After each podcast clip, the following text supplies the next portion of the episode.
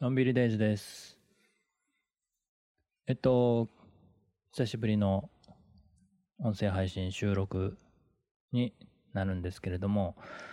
えっとね、今日さっきからね、あの、朝から収録ね、やってたんですけれども、なんかね、マイク、マイクじゃなくてね、なんでしょうかね、ちょっと調子悪くて、えー今ね、3回目の収録、ね、やり方いろいろ変えながら、ね、やってるんですけれども、えーまあそんな話はいいとして、今日はオールドレンズの話をね、しようかなと思ってます。えっ、と、最近ノートの方でも、えーちょこちょこ、オールドレンズの方の話、書いたりしてるんですけれども、ご存知ですかね、オールドレンズ。まあ、オールドレンズの話、えし始めるとね、まあ、範囲、いろいろ話広いんで、えー終わらなくなってしまいそうなので、ちょっと、テーマ区切って、えーやってみたいかなと。うん、さっきの収録でもね、ちょっと30分以上かかって超えてしまったんで、えーそれではいけないなと。ちょっと省略、省略しながらね、うん、話していこうかなと思ってるんですけれども、今ね、ちょっと収録中なんでエアコンも切ってね、えーノイズ入らんようにエアコン切ってるんで、ちょっと暑いんで、最後の方ぐったりしてるかもしれませんけれども、お聞きいただけると嬉しいです。えーそもそも、オールドレンズって何っていうことを今回は、えーお話ししたいと思います。えっとね、オールドレンズ。えっ、と、ちゃんとしたね、定義っていうのは、えーはっきり決まってないみたいなんですけれども、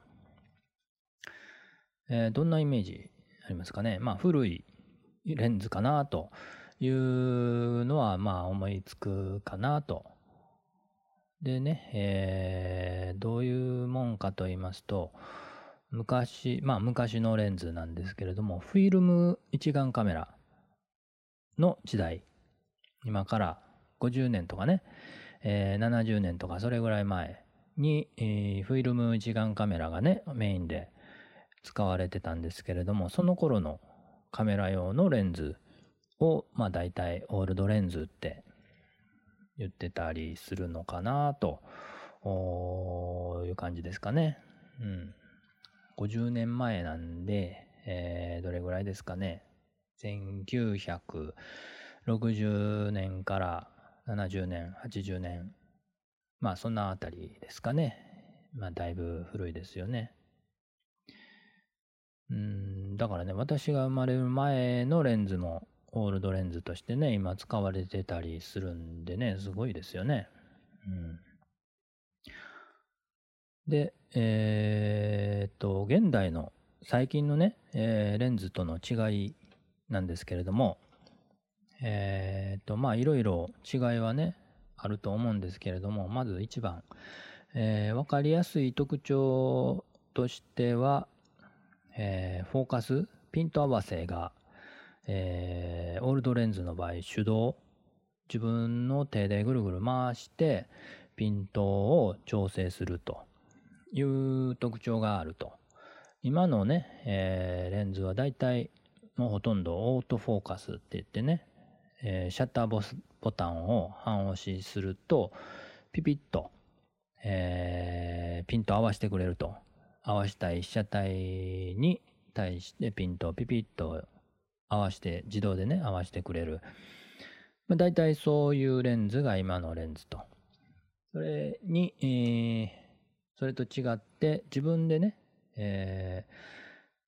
レンズのね、えーダイヤルをぐるぐる回して、右に回したり左に回したりしながら自分が撮りたい被写体にピントを合わせていくというのが、まあ、オールドレンズの特徴の一つ。まあそういうのをマニュアルフォーカスって言ったりするんですけどね。今のフォーカス、自動のフォーカスはオートフォーカスって言って、その当時の自分で回すピント合わせるのマニュアルフォーカスって言う、言いますね。もちろんね、今の現現在の新しいレンズでもマニュアルフォーカス専門のレンズもあるんですけれども、えー、まあ大体メインで使われてるのはオートフォーカスが多いのかなという感じですかね。まあどっちが取りやすいってね、まあその被写体にもよるし、自分の撮影のスタイルにもよるんで、うん、どっちが使いやすいですよという言い方はちょっとできないもんなんですけれども、まあこれを自分でね、えー、やってみないとちょっと実感湧かないかなと。だいたい今持ってるカメラね、えー、自動でピント合わせてくれるんで、それがこう当たり前になってるんで、ね、あのー、自分でピント合わすっていう感覚多分持ってない人が多いのかなと思うんで、どんな感じなのかちょっとわからないかなと思うんですけれども、うーんとね、まあ、今もしカメラね、一眼カメラ、デジタル一眼カメラ持ってるんであればね、マニュアルフォーカス用のセッティングもできるはずなんで、それちょっと、えー、試してみてね、自分でピント合わせるってどういう感覚なのかなというのを掴んでもらってもいいのかなと。一回ね、あの、使い出すとね、あの、マニュアルフォーカス、あその、自分でピント合わせる方が、あ便利やなって、えー、思えるようになる人もいると思います。私なんかはそうですね、その被写体がね、だいたい動かないものを撮ってるんで、そういう場合は多分マニュアルの方が使いやすいんじゃないかなと思いますね。一方、オート、オートフォーカスが取りやすい、使いやすいっていうのは最近なんか瞳オートフォーカスとか言ってね、人間の目に必ずピントを合わせてくれるようなすごい精度の高いオートフォーカス機能が最近のカメラついてるんで、そういうね、よう動く人とかね、えー、撮るのであれば、やっぱりオートフォーカスの方が便利なのかもなと。まあ、だからこれ撮る人の撮影スタイルとか被写体何を撮るかっていうのに大きくどっちが便利かっていうのは関わってくるのかなと思いますね。うん、どんな写真撮りますかね。だから私の場合最近ね、あの、草花をよく撮るんですけれども、草花の場合ね、足ついて動き回らないものなんで、まあ、風では揺れるんで、全然動かないっていうことではないんですけれども、その地べたのね、根っこの部分は動かないんで、えっ、ー、と、自分でピントを回してね、合わせるので十分追いつくんですよね。うん。これがもしね、あの、走り回ってる子供とかね、えー、動き回ってるダンサーとかね、そういうよく動くね、えー、人間とかね、撮るんであれば、ちょっと手動でね、ピント合わすの、なかなか技術がいるので難しいのかもしれないんで、どっちがいいかっていうのは、だからその被写体とか自分の撮影スタイルに合わせた方がいいのかなと。で、もう一つね、えー、今のレンズとオールドレンズの違いということで、えっとね、えー、と、オールドレンズはね、えー、いいレンズが比較的安いと。まあ安い、値段のこと言ったら、その、それもね、人によるんですけどね、5万円が安い、10万円が安いいう人もいれば、1万円でも高いという人もいると思うんで、えっ、と、それはまあ、難しいところなんですけれども、比較的に良いレンズが安いと。今ね、今の新しいレンズ、もしね、えー、ちょっといいレンズ買おうかなと思ったら、やっぱりね、10万超えるんじゃないかなと10万、20万、まあ、30万、40万とね、どんどん上には上があるんでね、まあ高いですね、今の最近のレンズね。カメラ本体もね、なんか最近出たキャノンの、えー、っと、R5 ですか？なんか50万とか、ね、ソニーもね、最近出しましたけどね、えー、40万とか、もう、カメラ本体だけでですよ。本体だけでそんな値段するんでね。まあレンズもね、それに引き連れてね、多分、おそらく、えー、値段してるじゃないですか。まあ、そういうものと比べていいのかどうかっていうのはありますけれども、まあ、いいレンズが比較的安いというのがオールドレンズの特徴かなと。もう一つは、えー、っとね、これは、えー、あまりめいい感じに聞こえないかもしれないんですけれども、レンズのね、技術技術的な性能がちょっと弱いと。これデメリットに聞こえるかもしれない。まあデメリットみたいに言ってますけど、まあ今のレンズ、最近のレンズっていうのはまあ相当技術が上がってて、ね、もう反射とかね、えー、なんかいろいろね、まあ綺麗にクリアに撮れるように、もう技術的な改善がどんどん進んでてね、50年前のオールドレンズとな比べてしまうと、まあちょっと差はね、そら出ますよね。うん。なので、そのレンズの品質的にはまあちょっと今の技術と比べると劣るのかなと。で、劣るって言ってしまうと悪い感じがするんですけれども、このオールドレンズ使う人はこれが個性だというふうに考えるんですね。うん。不思議ですね。面白いですね。この、例えばね、あのー、レンズにコート、コーティングしてるんですけれども、コーティングの技術がね、やっぱり50年前と今ではね、違うわけですよ。今だったらね、くっきり撮れる、写真も、その当時のレンズだと、ちょっとぼんやりしたり、ね、もわーんと光が全体的に回りすぎたりね、はっきり撮れないみたいなことがあるんですけれども、そういったレンズのね、特性がオールドレンズの個性だというふうに、えー、理解して使ってる人が多いのかなと。面白いですね。うん。まあ、どのレンズでもね、個性あるんですよ。今の新しいレンズでもね、一本一本、一本一本っていうか、その種類ごとにね、えー、まあ全然レンズ付け替えるだけで撮れる写真とかね、えー、全然イメージが違ってくるみたいに。それぐらいレンズ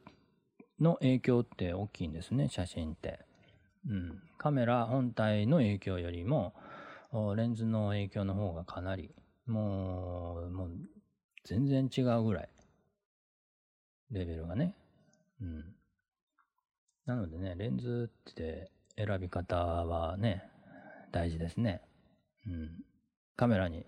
セットでついてきたから使うっていうのまあ悪くはないんですけれども、ちゃんとこのレンズで撮りたいっていうのがあった方がいいのかなと思いますね。うん。まあそれはね、人それぞれなんで、こうするべきだっていうのはないんですけれども、うん。ちょっとだいぶ暑なってきましたね。あの、エアコン、最初は言うた通りね、エアコン今切ってるんで、めちゃくちゃ暑いです。ちょっとエアコンつけますね。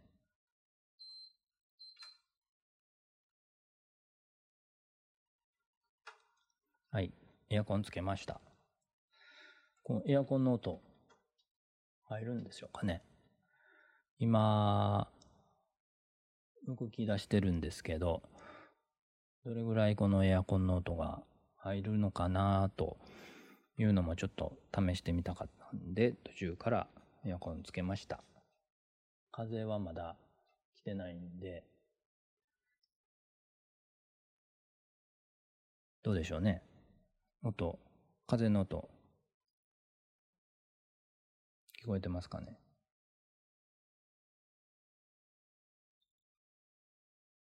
そんなに風の音入らない気もするんですけどね。これマイクが、あの、ね、あの、周りの音拾いにくい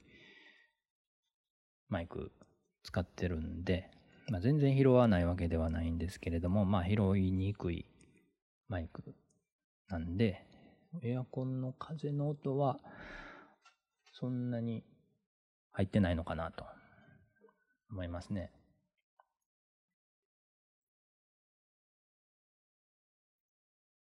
はい。ちょっとエアコンの話になっちゃいましたけど、オールドレンズの話に戻ります。でね、まあ、あのー、オールドレンズ好きで使ってる人はね、まあ、その欠点も個性としてね、捉えて、えー、使うんでいいんですけれども、まあ、そういう中でも、やっぱり、これはちょっとデメリットになるのかなという部分もあるんで、そちらの方も2つ、えー、話しますと、まあ、2つとも同じようなことなんですけれども、まず1つは、一つ目のデメリットは、入手しにくい、えー、手に入りにくい。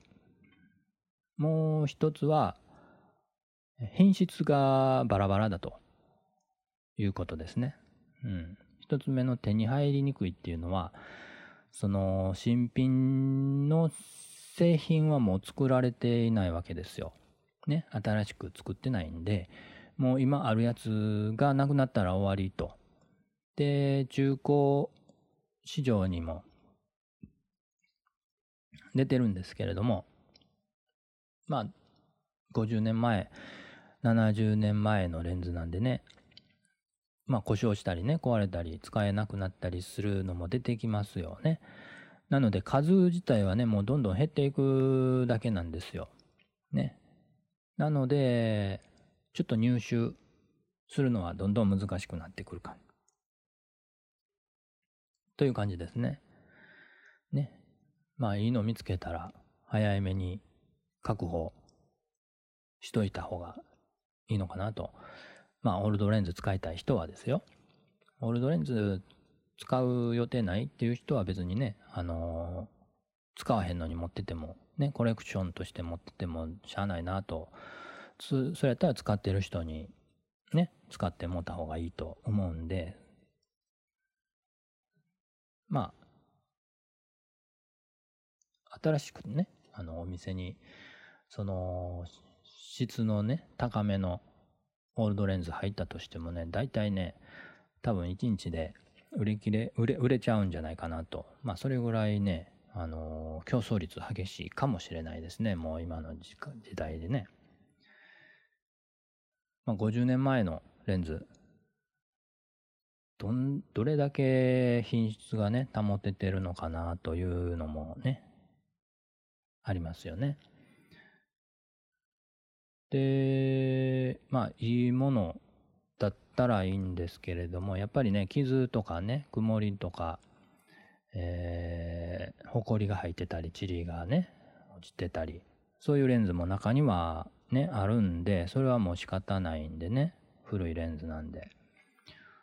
それを、まあ、それも含めて個性と考えるのもありだと思うんですよ。うん。そんなにね、傷とかね、曇りあってもね、そんなにね、あのー、全然映らないわけじゃないんで、むしろいい感じに傷が入ってたりね、まあいい感じに傷が入ってるってどういうことかちょっとわかんないですけど、まあそういうのをね、個性と思えるんだったらまあいいのかなと思うんですけれども一つね、えー、その中でも気にしてしまうものがねあるんですよね。それがね、えー、2つ目のデメリットにも関わるんですけれどもカビレンズってカビがね生えてることがあるんですよね。古いレンズだとね。なのでね、その傷とか曇りとかね、そういうものは別にね、あんまり気にしなくても、カビっていうのは、あの、成長したり増えたりするわけですよ。ね。そこがね、ちょっと心配なところで、そのレンズ内だけでね、広がるんだったら、まあ、まあ、それはしゃあないかなと思うんですけれども、それがね、カメラの方にまで、えー、回ってくるということになるとちょっと嫌だなと思いますよね。ね、あのー、カメラ自体も中古だったらまあね、お互い様みたいなね、レンズもカメラもお互い様みたいな感じになるんですけども、カメラはもう新しく買った。それにちょっとオールドレンズ使ってみようと思って、カビがあるようなレンズ程度の低いレンズをつけてしまうのはちょっと心配かなというところがあるんで、そのカメラじゃない、レンズね、オールドレンズを入手するときに、どこで買うかっていうのは結構大事なんじゃないかなと。うん、しっかりその、チェックしてもらってるところね、あの、例えばね、まあ、有名なところで言うと、中古カメラ屋さんでね、え、マップカメラとかね、カメラの北村とかね、そういう聞いたことあると思うんですけれども、その辺のところでは結構品質チェックね、えー、やってるはず、知らないですけどね、実際はね、どこまでやってるのか知らないですけれども、あんまり下手なことできないですよね、その辺りの有名なところっていうのはね。だからまあ信用できるのかなと思いますね。ただね、そこにその欲しい、必要としているレンズが、オールドレンズがね、あるのかどうか。うん、っていうとなかなか出てこなかったりするんですよね。例えばね、あのー、まあこれノートの方にも書いたんですけれども、えっ、ー、と、一番手に入りやすいレンズっていうのは、その50年ぐらい前からね、えー、よく使われているレンズですね。一番よく製造されてたレンズ。これ、アサヒペンタックスのスーパータクマ 55mmF1.8 っていうレンズがね、当時よく使われてたみたいなんですけれども、まあ、スーパータクマだけじゃなくて、タクマシリーズって言って、どんどん改善されながら、長い期間作られてたレンズなんで、結構数があるらしいんですよ。ね。えー、で、多分入手しやすいはずなんですけれども、どうも、そのマップカメラとかね、えー、カメラの北村には出てこないという謎があったりするんですけれども、多分ね、そのマップカメラとかね、えー、そのあたりの品質許容レベルに達するものがなかなかないのかもしれないですよね。うん。まあその点、だからマップカメラとかね、カメラの北村っていうのは、その点でも安心、もしそこに商品出てきてるんであれば安心なのかなと思ったりもできるんですけれども、なかなかそのね、手に入れやすい、えー、スーパータグマ 55mmF1.8 っていうのがね、どこにあんのかな？どこで手に入手できるのかなという難しさがあるんですよね。うん。まあ、例えば、えっ、ー、と、アマゾンとかね、え、ヤフーオークションとか、メルカリとかね、そういったところには、たまに見かけるんですよ。うん。その、タクマシリーズのね、レンズ、オールドレンズね。で、どれぐらいの品質かっていうのもね、あの、ちょっと書いてたりするんですけれども、これが、ん果たして信用していいものかどうかっていうね、うん、心配が、ね、ありますよね。値段で言うとね、5000円とかね、それぐらいから1万ちょっと超えるぐらいの感じのものまでね、あるんですよ、結構ね。うん。その、触れないんでね、実際。そのカメラにつけて覗いたりね、写真撮って撮れた写真見たりっていうことがね、ネット通販なんでできないんで、その辺の判断、えー、文字でね、えー、曇りありません、傷ありません、埃少々みたいなね、えー、まあ書いてくれてはいるんですけれども、どこ、そのお店の人の思う傷の大丈夫と、こっちの思ってる傷の大丈夫って違うわけですよね。なので、その辺の判断がなかなか難しいと。うん。で、まあ、傷、ほこりね、えー、さっきも言った通り、それはまあ個性としてね、えー、まあ、いいじゃないかという判断できるんですけれども、あの、そのカビね。カビだけはちょっとチェックちゃんとしたものが欲しいなと思うので、やっぱり安心できるお店ってなってくるんですよね。そうなると、その、ね、手に入れやすいスーパータグマがなかなかないと難しい。ね、そういう点で、そのデメリットが、オールドレンズのデメリットは入手しにくいと。入手するまでのハードルが高いのかなと。っていうところがありますかね。うん。まあ、オールドレンズって何？っていう話だけで、やっぱりね、あの、20分、26分超えてしまったんですけれども、まあ、今後も、まあ、できれば、オールドレンズの話はちょっとずつしていこうかなと思ってます。えー、まあそんなにね、私もね、オールドレンズまだ初心者なんで、えー、詳しくないんで、勉強しながら、いろいろ調べながらね、えー、の同じ一緒に勉強していけたらなと思ってたりします。えっとね、まだね、あの、大々的にはできないんですけれども、京都のね、えー、下京区のえー、スタジオで、ちょっとイベントをね、うんと、少人数でね、できたらいいなと思ってね、あ、その時にね、オールドレンズの話とかね、ノートの話とかね、ちょっとみんなでね、えー、ワイワイ話する機会作れたらなと思ったりもしてるんですけれども、この間ね、あの、まあ、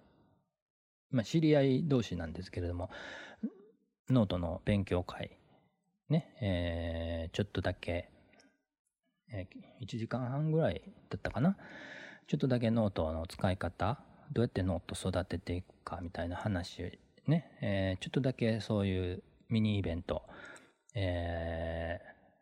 小さく、こじんまりとやったんですけれども、まあ、あの、そのぐらいの感じやったらできるのかなと思うんで、また、ね、えー、そういうのやってほしいなっていう声があれば、ね、えー、やりたいと思いますのでね、あの、メッセージとかいただけると嬉しいです。ノートの話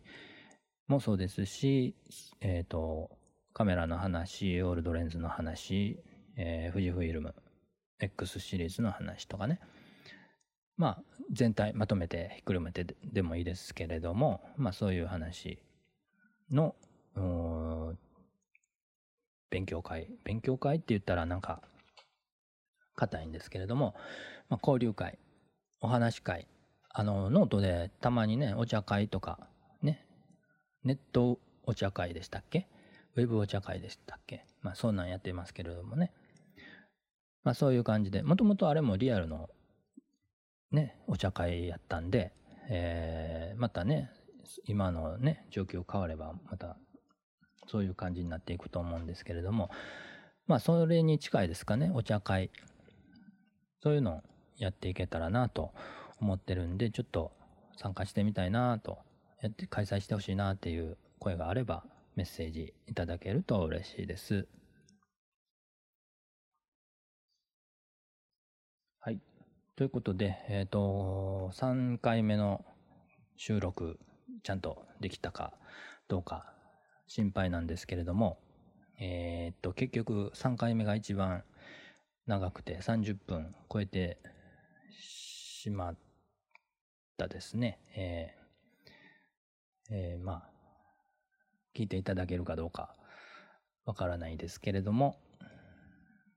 まあ、ちょっとずつ続けていこうかなと。一回ね、止まるとね、なかなか戻らないんでね。で、ずっと使ってなかったら、ね、今日みたいになんか機械がおかしくなってね、収録できない。ね、だからね、やっぱりね、毎日続けるっていうのはね、大事ですよね。でもちょっとラジオ、音声配信の方はちょっと毎日っていうのはね、難しいかもしれないですね。あのー、今ちょっとノートの方に力入れてるんで、ノートに投稿するのが優先になっててるんで、まあ、間間に、えー、音声配信もやっていけたらなと。あ、そうそうそう。ノートの方ね、あのー、おかげさまでね、えー、月間10万 PV、ページビュー達成しまして、えー、まあ、ページビューっていうのはまあ結果なんで、えー、それを追いかけるということはまあ実際してないんですけれども、まあそれよりも続けるノートの方はもう投稿す、投稿し続けるっていうことを目標にしてるんで、まあその結果がまあ10万、月間10万 PV だったり、まあフォロワーさんがちょこちょこ増えてきたり、まあそういうのは結果として残ってくると。目標はあくまでも自分でコントロールできるその投稿するっていう部分ですね。PV とかね、フォロワーさんの数とかは自分でコントロールするもんじゃないんで、それはもう追い求めないようにしてるんですけれども、できることは、目標としてできることは毎日投稿する。いや、毎日っていうわけではなくて、投稿し続けるっていうことですかね。で、なんで毎日かっていうと、さっきも言ったように、途切れるとなかなか続かないんですよ。ね。書くことあるんですけれども、選んでしまうんですよね。書こうとするものをね。どうしても。もうちょっといいの選ぼうかなっていう風になってくると、だんだん書くことが難しくなってくるんですよね。なので、続けるっていう、一日空いても別に構わないんですけれども、毎日できるだけやると、書くことが出てくるっていうんですかね。あ、書こう、あ、書こうと、どんどん書ける、書けるようになってくるっていうんですかね。うん。なので、とりあえず毎日書いてると、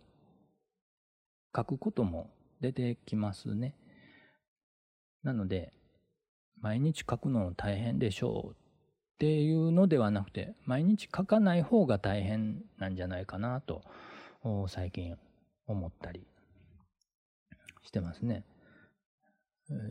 多分連続投稿もうすぐ2年になると思うんですけれども、この、えー、2が2あと2ヶ月ぐらいしたら、2年連続投稿、毎日投稿みたいな感じに、まあそれもあんまり大きな声で言ってないんですけれども、実はもうすぐ2年連続なんですよ。うん。それもね、ずっとやってるから途切れないっていうだけで、多分1日、1日やったらまあ大丈夫。3日、4日途切れると多分もうどんどん書かなくなってくるんじゃないかなと思うんですよね。うん、で今オールドレンズの話からだいぶそれてノートの話になっちゃってますけれどもまあそんな感じで続けていくことが大事ですよということでまとめます。はい。ということで、えー、のんびるデイズでした。今日も元気に楽しく。